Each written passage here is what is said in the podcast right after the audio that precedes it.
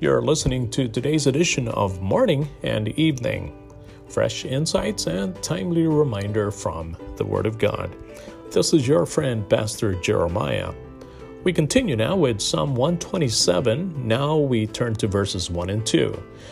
Unless the Lord builds the house, those who build it labor in vain. Unless the Lord watches over the city, the watchman stays awake in vain. It is in vain that you rise up early and go late to rest, eating the bread of anxious toil, for he gives to his beloved sleep. Psalm 127 was written by none other than King Solomon. He is also the writer of Ecclesiastes and the book of Proverbs, also known as the Wisdom books. He was considered to be the wisest man in the world, not because of how smart he was, but because God said he would make him wise. That's in 1 Kings chapter 3.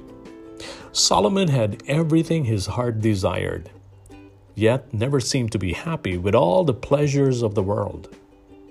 Now, we often think of the word vain as a person who is full of themselves. However, King Solomon was referring to what the dictionary defines as having no real value, worthless, marked by futility or ineffectualness. King Solomon tells us in the Bible that we can live our life in vain, even if we have everything we want. Our life can be useless or meaningless if it's not a life that is living for Christ, and this can be very convicting for us. Thank God. In our study today, we can learn to live with a purpose and not in vain.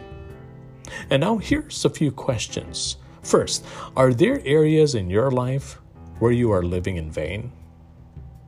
Are there things in this world that are really worth living for? When you die, could people say you lived your life with purpose? Think about what would make you really happy now and examine if it is in line with living for Christ. And remember, God doesn't want you to live a life in vain. He has made a way for you to live a life with a purpose through His Son and the cross of Jesus Christ.